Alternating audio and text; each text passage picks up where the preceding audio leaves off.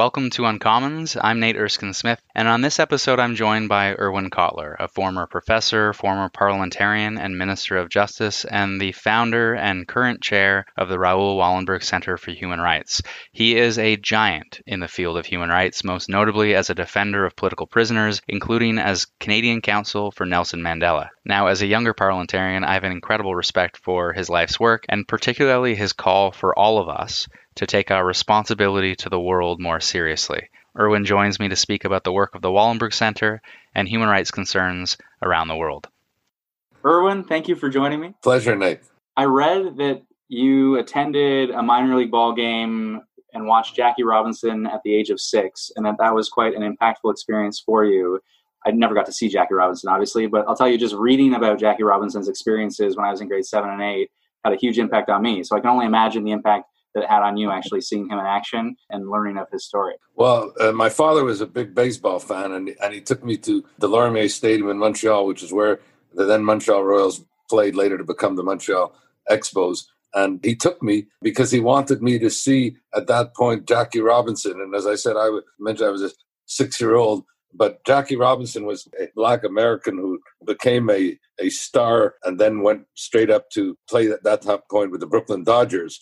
But that was my introduction, not only to Jackie Robinson as a great ball player, but my father introduced Jackie Robinson as, as, in effect, epitomizing the struggle of equality for blacks, and baseball was one of the breakthroughs at the time. And so it, it was a looking glass, really, into the civil rights movement in the States. And part of my family was living in Brooklyn at the time, and I used to go uh, visit there with my father. Later on, I went and and, and studied in the States and became involved in the civil rights movement. But Jackie Robinson was, was the initial looking glass, the inspiration for understanding that struggle, for understanding the courage and bravado in that struggle, because he had to en- endure, you know, all kinds of ugly epithets and the like.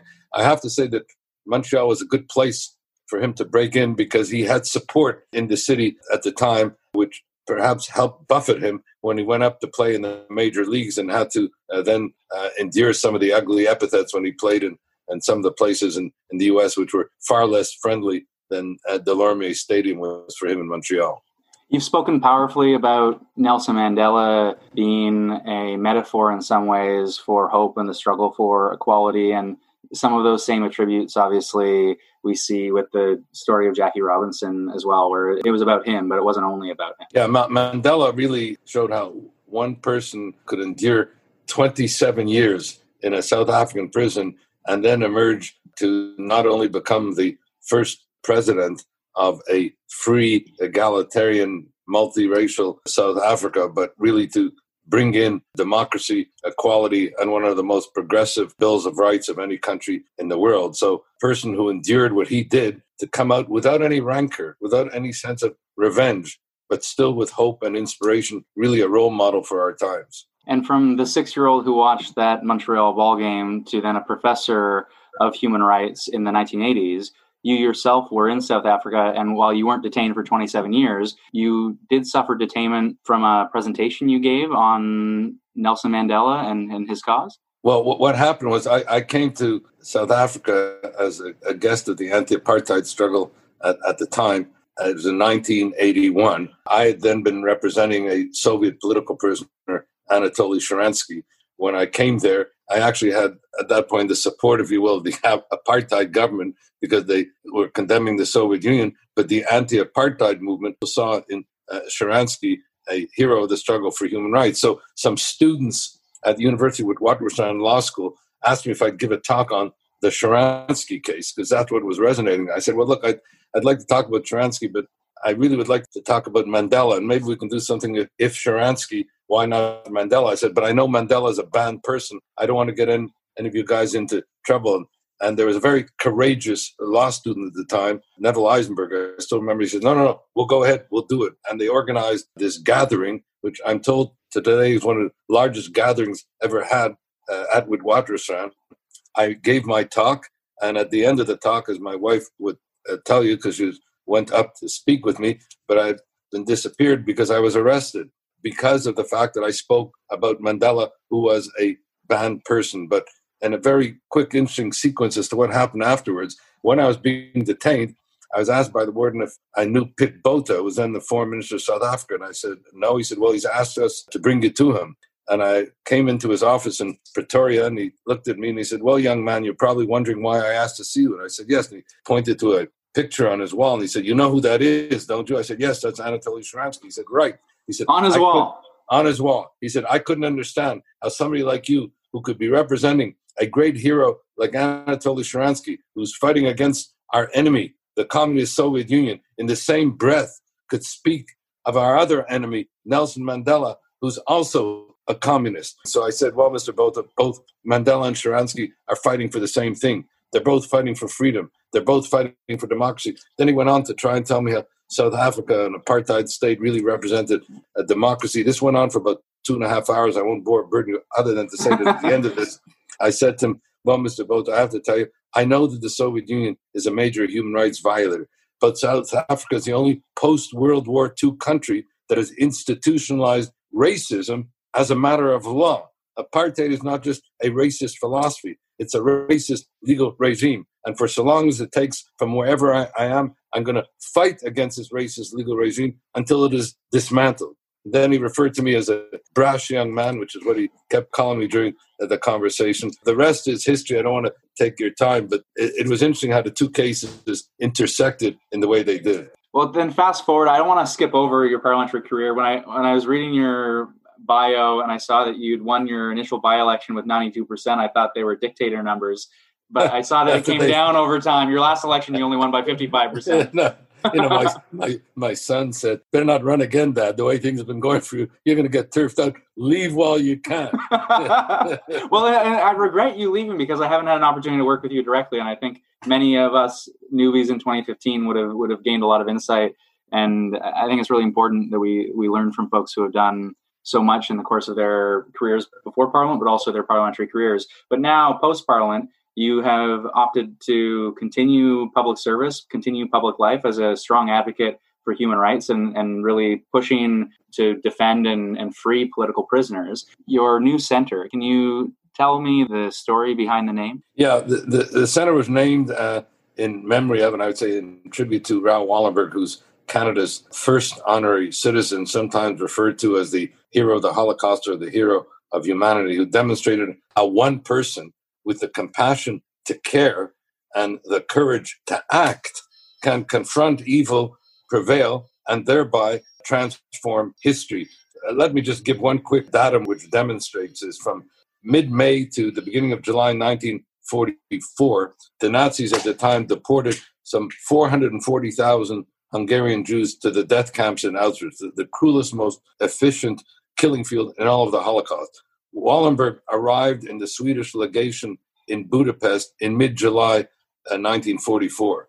And from mid July 44 to the end of 44, he was responsible through bravado and bluff and mobilizing others, etc., for the saving of the remnant of 100,000 Jews. So, what all the world community could not do as a bystander community, one person, as I said, with the compassion to care and the courage to act, transformed history. So that's why we named our center after our first honorary citizen. I just received a piece of correspondence from your center that highlighted a number of different issues, and I wouldn't mind walking through the various different campaigns that you have underway. I recently spoke to Professor Carvin at Carleton about the Uyghurs and the potential use of sanctions and I wonder if you could speak a little bit about the work that your center has undertaken and the atrocities currently underway for those who are less familiar of the Uyghurs in China. Well, a, a very important article was published in, in Foreign Policy magazine uh, over a month ago by the legal center, Yonah Diamond, along with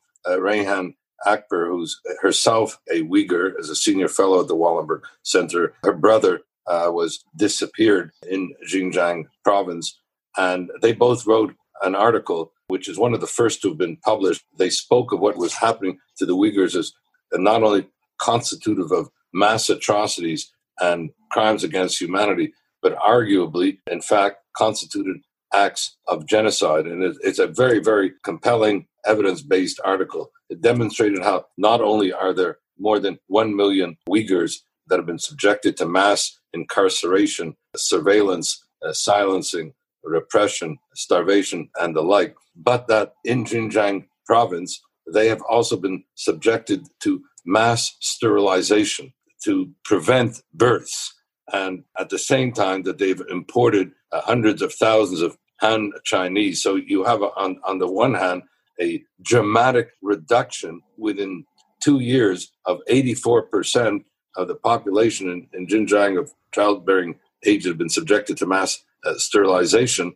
And at the same time, uh, the forced gathering of, of Han Chinese to replace the ones who have been uh, removed and imprisoned and disappeared. So, this is part also, which is sometimes lost, of a massive assault on the identity, the culture, the language, the religion of the Uyghurs. So, when you take all these things together, along with the fact that a half a million Uyghur children have been separated uh, from their parents, and you add this to the mass uh, sterilizations and the mass assaults on their identity and the demonization of them as well, then you're really seeing acts constitutive of, of genocide. So the question then becomes, you know, what then can or, or must we do? And just as the Canadian Parliament, uh, the first to, in fact, uh, define what was happening to the Rohingya as being a genocide, we should be taking the lead and doing the same now in exposing the pain and plight of the Uyghurs who are being subjected to acts that effectively constitute genocide and to take the necessary actions to address and redress it. Number one, it's shocking that we have yet to impose Magnitsky sanctions on any of the leaders involved in that genocidal crime. Canada, to its credit, you know, adopted global Magnitsky legislation, and we've implemented sanctions against Venezuelans, against Russians, against Saudi Arabians, against Myanmar, but not one Chinese official has had any Magnitsky sanction. And I'm speaking here not only with regard uh, to the Uyghurs. I mean, recently we commemorated the 21st anniversary of the launching of what CCP called the eradication campaign against the Falun Gong. And I was part of a group that conveyed to the Canadian government 17 Chinese officials documented evidence of their involvement in the persecution and the prosecution of the Falun Gong. And we've had both the Falun Gong and the Uyghurs themselves been subjected to forced pillaging, forced organ transplanting. And the recently decision of the China Human Rights Tribunal, which was set up under Sir Geoffrey Nice, said that these two constituted crimes against humanity. So, in the face of what's been happening to the Falun Gong, in the face of what's been happening to the Uyghurs, let alone the national security legislation imposed on, on Hong Kong, which not only is subjecting Hong Kongers to criminalization, but it has internationalized the nature of the offense because it makes foreign collusion also a criminal offense. In the light of all of this fundamental assault, persistent and pervasive assault on what we like to call a rules based international order, not one Magnitsky sanction against one Chinese official for any of these assaults. So I think that's something that I would hope the Canadian Parliament and, and government would begin to enact, as well as I said, affirming the atrocities as being constitutive of genocide, sanctioning those who are in, involved in forced labor if there are Canadian corporations that are connected to that. We just had a call on our Interparliamentary alliance on China, and reference was brought with regard to the Uyghurs. And the question came up should we be participating in the forthcoming Olympics in China? And the reason I mention this is that in 2008, I at the time put out a brief identifying 11 categories of human rights violations by the Chinese authorities at the time and saying that these were standing violations of the Olympic Charter and we should not even then in 2008 go to the Olympics. Well, not only did the Olympics take place, but violations of human rights took place by China on the occasion of the Olympics. And what we documented then pales in comparison to what is happening now. Beyond Magnitsky sanctions, raising public attention, sanctioning Canadian companies, companies over which we have any purview legally whatsoever that are participating and complicit in the human rights violations in China. The additional work that needs to happen is continuing to build out partnerships through multilateralism to ensure that it's not just the US, Canada, and the UK that has this Magnitsky regime, but in order for it to be especially effective, adding other countries. Australia, I know, is undertaking some work now, but adding other countries to adopt a similar framework. Yes, in fact, uh, I just on a conversation just yesterday with Senator Kimberley Kitching from Australia, you just were mentioning her. She's part of also the Interparliamentary Alliance, and we were discussing the fact that we need to replicate the Interparliamentary Alliance on China, which brings together parliamentarians from over 20 countries, including uh, from Southeast Asia, from Japan, and the like. We need to replicate it with an intergovernmental alliance because it's easy for China to seek to bully one country at a time, whether it be Canada or Australia. But it'd be much more difficult if we had an intergovernmental alliance to thereby put an end to the bullying and we can work together in, in concert in that regard probably our first interaction was in relation to the Magnitsky Act, where initially our government had not been so strongly supportive, and then thankfully that quickly changed. But the issue of targeted sanctions comes up in so many different contexts. So uh, you've mentioned a few different instances that would warrant targeted sanctions against Chinese officials. You were also part of a panel recently where Amal Clooney being the chair with respect to media freedoms, has recommended targeted sanctions where journalists are imprisoned, killed in many cases. So I was shocked to learn in a quarter of cases of journalists who have been murdered, it's government officials that are suspected of, of being involved. And then in Venezuela, you, you mentioned Canada has undertaken targeted sanctions, which stand in contrast to American sanctions, where we know that broader sanctions harm the very people we want to help in, in some cases. And so the importance of targeted sanctions against the individuals culpable, they're all the more important as a, as a policy tool. The thing about the Magnitsky sanctions that distinguishes them is that they're not sanctions that are targeting any particular country or targeting any particular government. They are sanctions targeting individuals who have been involved in what are characterized as gross human rights violations like torture, extrajudicial executions, and the like. I remember when we had Boris Nemtsov, the then leader of the Russia democracy, he came to Canada to support my private members bill, re Magnitsky sanctions that I introduced then in the fall of 2011. It took a while till the thing became law. But I remember Boris Nemtsov, who tragically was then assassinated in Russia, right near the Kremlin, because he had been a leader in advocating for Magnitsky sanctions. And somebody said to him, You know, aren't these sanctions against Russia? He said, No, these are pro Russian sanctions. They're sanctions on behalf of the Russian people because the uh, Russian government not only engaging in impunity, but is rewarding those who that have been involved in violations like in the killing of Sergei Magnitsky. These will bring these individuals to account and it will combat the culture of impunity. So it's on behalf of the Russian people that you uh, impose these sanctions. And it's on behalf of the Canadian people in order to protect them from these acts that are being uh, committed by those engaged in the cultures of criminality and corruption wherever they take place. Sometimes it can be a bit of a challenge to fully comprehend the role that Canada should play in respect of a particular country. There are obviously so many different concerns around the world and different issues to respond to.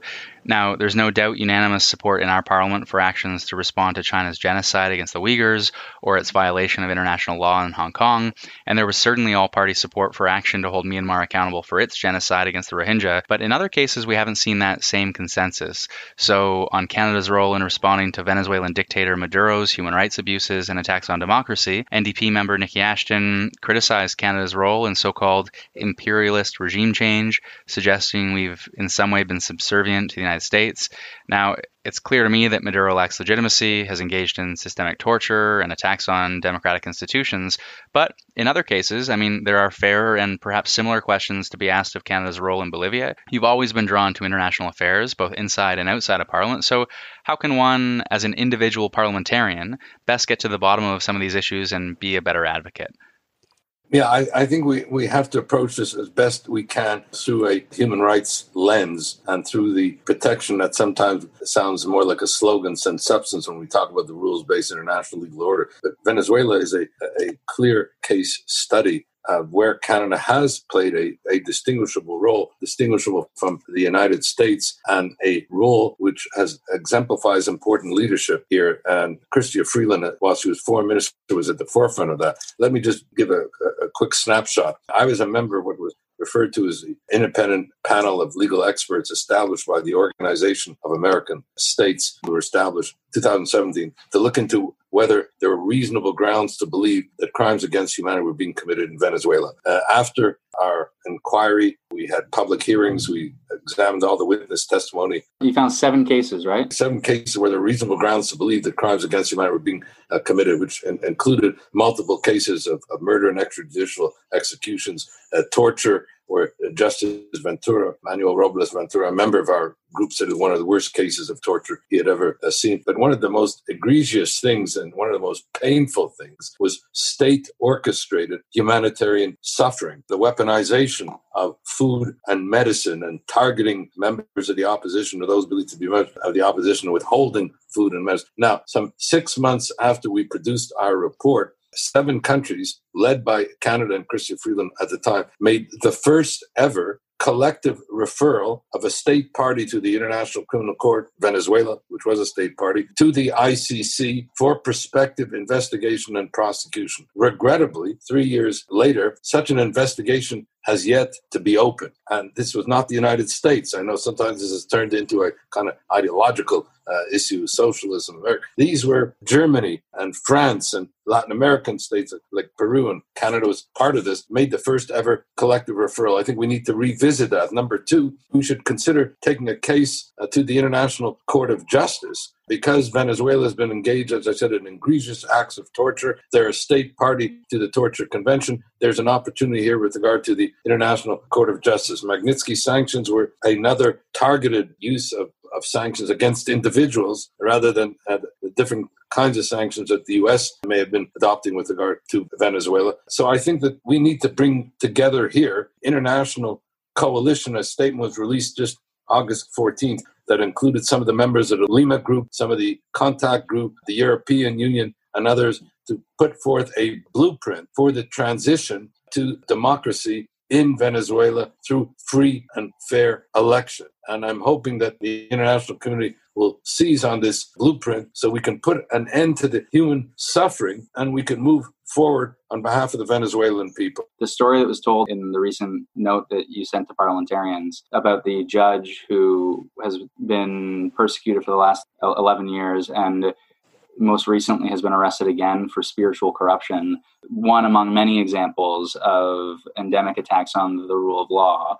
And you probably read so many of these profiles, but it's shocking every time you read one of them. Her case is a particularly shocking case of, of the brutality of torture inflicted by the Maduro regime on a sitting judge, and then using the torture that they in, inflicted on her as a warning lest others in the judiciary seek to, in effect, uh, act in any independent manner. Justice Afiuni did nothing other than uh, acquit somebody who had been uh, wrongfully convicted.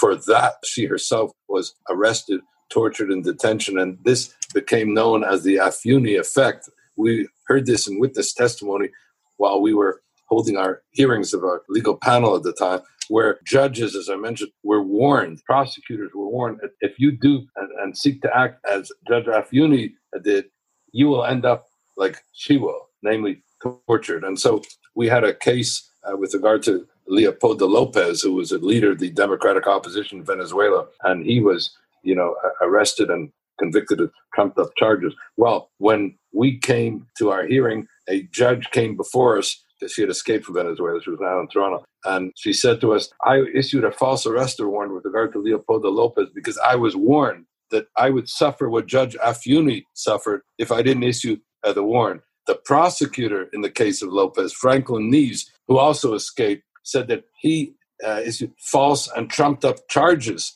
against Lopez because he was warned what would happen to him if he didn't. So the assault on the rule of law in Venezuela is really an assault on all aspects of the judiciary, parliamentarians who themselves were arrested, and so on. So we have to do what we can to transition, as you mentioned, free and fair elections so that we can restore the rule of law, an independent judiciary, democratically elected parliamentarians, etc., in Venezuela. And you mentioned Minister Freeland and the strong Canadian response in Venezuela. While sometimes international affairs can be quite frustrating and you feel like you aren't moving things forward as quickly as you might like, on Venezuela, we've been quite strong. And also on Myanmar, I think Canada took a strong leadership role with initially the report from now uh, Ambassador Rae, but continued response from Parliament in, in the wake of that to offer financial assistance, but also to take action legally as well. Under her leadership at the time, we moved forward on a number of fronts. One that we haven't spoken about, which was quite revealing, both about the action or inaction by the Community of Democracies. Some two years ago, almost to the day that we're speaking now, Chrystia Freeland, then the foreign minister, tweeted a call for uh, the release of the imprisoned Saudi blogger Raif Badawi and for his sister Samar Badawi. The Saudi authorities erupted in fury at the time. They recalled their ambassador from Canada. They expelled the Canadian ambassador to Saudi Arabia. They suspended all trade and investment. They withdrew some 15,000 students who were studying in Canada, which was really a self inflicted wound. But the reason I'm mentioning this is because not one democracy came to Canada's defense. And two months later, uh, we had the brutal murder of Jamal Khashoggi. And in other words, it was the silence of the democracies that, that enabled uh, MBS, Mohammed bin Salman, to feel that he could act with Im- impunity. And that's why it's important for the democracies not to be silent, but to work in concert after the brutal murder of Khashoggi that did serve as a wake up call for a time, particularly in the American Congress and, and, and Senate, which then enacted sanctions, etc. But as we are speaking, uh, Saudi Arabia, the three things that we should take note of in terms of our action. Number one, uh, Canada is going to be hosting the Global Media Freedom Conference. We should be bringing up the case of, of, of Badawi and the women human rights uh, defenders there. Second, Saudi Arabia is a candidate for election to the Human Rights Council. Those elections uh, require that those who are elected are, are those who are, in fact, promoting and protecting human rights. And finally, Saudi Arabia is chairing the next meeting of the G20. Well, they shouldn't be able to come to the G20 without us addressing accountability on the part of Saudis for these human rights violations uh, that we've been referencing now. It, it is absurd that you would have a country like Saudi Arabia, and you mentioned Badawi as, as one example, but there are so many others, and that a country like that would, would sit on a human rights committee at the UN. It undermines the entire enterprise. Yeah, I mentioned Badawi, and not only because he's been one of the main political prisoners that our Wallenberg Center has taken up, but because his wife and three children are Canadian citizens. They had come to Canada as refugees. They've gotten Canadian uh, citizenship, so there's a clear case here. I even think of Canada maybe giving Badawi, and we've done these things in the past, honorary citizenship which would underpin our call for his release and our standing in that regard.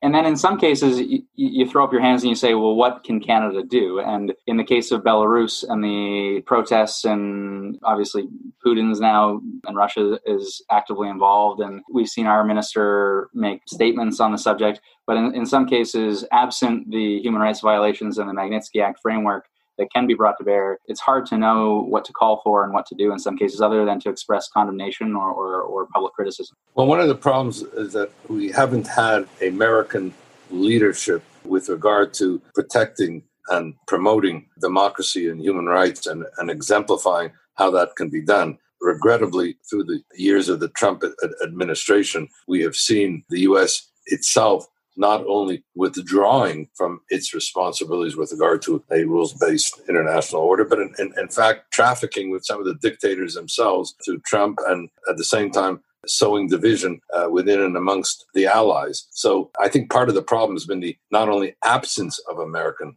uh, leadership, but frankly, the rather prejudicial role that has been played by the American president these last four years, which has politicized and polarized and undermined the work of the community of democracies and the U.S. acting as a leader in that regard. The Wallenberg Center also has called for an independent investigation into anti black racism and policing in the United States. But when we look inward in Canada. In the document you sent around, you noted country by country, and in the Canadian context, highlighted human rights considerations as they relate to Indigenous people in Canada, and obviously a very dismal historical record. I've recently spoken to Senator Sinclair, and the truth and reconciliation effort, while slower than he would like, is a, a serious effort in a way that it hasn't been historically in this country. And I wonder when we look internally if you would point to particular action items, whether it's on Indigenous rights or other legislative actions that we could take to strengthen the human rights response within our own borders so that we have an even more powerful voice when we look beyond our borders. We should finally sign on to the and become a party to the Declaration, International Declaration on the Rights of Indigenous Peoples. And we need to have a broad based framework with regard to appreciating the whole issue of uh, Indigenous justice. I mean, when I was Minister of Justice, I tried to propose what I call the seven R's of Indigenous justice, with recognition of the uh, Aboriginal people as the first inhabitants of our country as the first R. The second R being respect for their traditions, their language, their culture, their own Indigenous legal system. The third being a redress for past harms, including the residential school system and separation of children. The fourth being what I call the double entendre uh, representation. In other words, combating the over representation of Indigenous people as inmates and the like, and the underrepresentation of Indigenous peoples as, judges, law enforcement, etc. The fifth was R was responsiveness. That, for example, if we engage in, in environmental development, etc., we've got to do this with the informed consent, and that was the importance, therefore, of responsiveness to the indigenous peoples themselves in this kind of consultation. I said if we did the first five R's, we'd get to the sixth star, which would be reconciliation, and that would bring us to the seventh R, which would be renewal. With regard to the African Americans, as they're called in the States, but Black Canadians and people of color uh, here in Canada, again, when I was Minister of Justice, we had a national justice initiative against racism and hate, and I was speaking about this with Peter Flegel, who's the executive director of our anti racism secretariat. And I said we needed to go back to that kind of an action plan with respect to combating systemic discrimination against blacks and people of color with an action plan for that purpose where the issues of police reform would be an important but only one part of that action plan. I do think it's all the more important when we are going to be a voice for human rights on the world stage, or for any democratic country for that matter that espouses respect for the rule of law and, and for individual and human rights, that we ensure we do everything we can at home to respect those rights to then ensure integrity and credibility on the world stage. I mean, we, we, saw the prime minister at the United Nations saying we have to do better for our indigenous peoples, and I, I wish those justice policies that you're speaking of had, had carried the day beyond your tenure as justice minister. My last question, when you when I run down the list of constituent concerns that we receive. And in Beaches East York, we do have quite an active number of constituents on international affairs who have written to us about the Uyghurs, certainly written to us about Saudi Arabia and, and Badawi. And a number of emails we receive are on an issue which I'm sure you've been asked too many times to count, but when you look at Israel and Palestine and we get emails with different views, I mean, you come at it from a kind of an interesting perspective in some ways, where your daughter is obviously very involved in the politics there, and you yourself have been chaired the Canadian Jewish Congress. On the flip side, Nelson Mandela, who you have such a strong connection with, his grandson has drawn a connection between South Africa and some of the policies of today, where he says Madiba once called the question of Palestine the greatest moral issue of our time, and yet the world remains silent. Again, for a parliamentarian, it's easy for me to say the settlement policies are contrary to international law and, and, and should stop. I remember attending a Canadian Civil Liberties Conference when I was a student, well before politics, and listening to an, an, Israeli human rights lawyer speak about some of the mistreatment of Palestinians in the West Bank and the ID card system and the transit systems that were different for Palestinians. And at the same time, we have obviously incredibly strong relationship with Israel and for good reason because they are a democracy in the Middle East. Apart from saying settlement policies are contrary to international law and we support a two state solution, is there a way at getting at this conversation usefully from Canadian parliamentarians' perspective? Yes, I was a long time supporter of the notion that Palestinians have not only a right to self determination, but a right to uh, an independent state long before it became fashionable to take that position. But I also had always said right to an independent but free, democratic, rule of law, rights protecting state. The Palestinian people deserve what we seek on behalf of other peoples elsewhere. Namely, they deserve to have a freely elected uh, parliament, leadership, and the like. And so when I've adopted and spoken of a two state solution, I think that's an idle slogan. I think what we need are two states for two peoples. We need a mutual acknowledgement by these two peoples of each other's legitimacy. And at the same time, we need two democratic, safe, and secure rule of law states side by side. You know, I would have long standing meetings with President Abbas, president of the Palestinian Authority. And we were meeting several times a year for years until about 2014 when I sort of said, look, it doesn't appear that you're yet ready to recognize the principle of two states for two peoples acknowledging each other's legitimacy and having fair elections in the Palestinian Authority. So I think these are things we have to make calls on Israel and hold them accountable. We also have to make calls on, the Palestinian Authority leadership and hold them accountable. We can't give them a free pass because then that's the kind of soft bigotry of low expectations. But if we think of the Palestinian people, keep that at the forefront, then we will do what we can, which we seek to do elsewhere, whether it be in Belarus or otherwise. We should call for the protection of democracy, human rights, and rule of law for the Palestinian people as we seek to ensure that that continues to be the situation in Israel. And not to criticize the right of the state of Israel to exist, which is obviously uh, described 2009 as a new anti-Semitism and an easy way for people to move away from criticizing an individual, a Jewish individual, to criticizing the the right of a collective to exist together.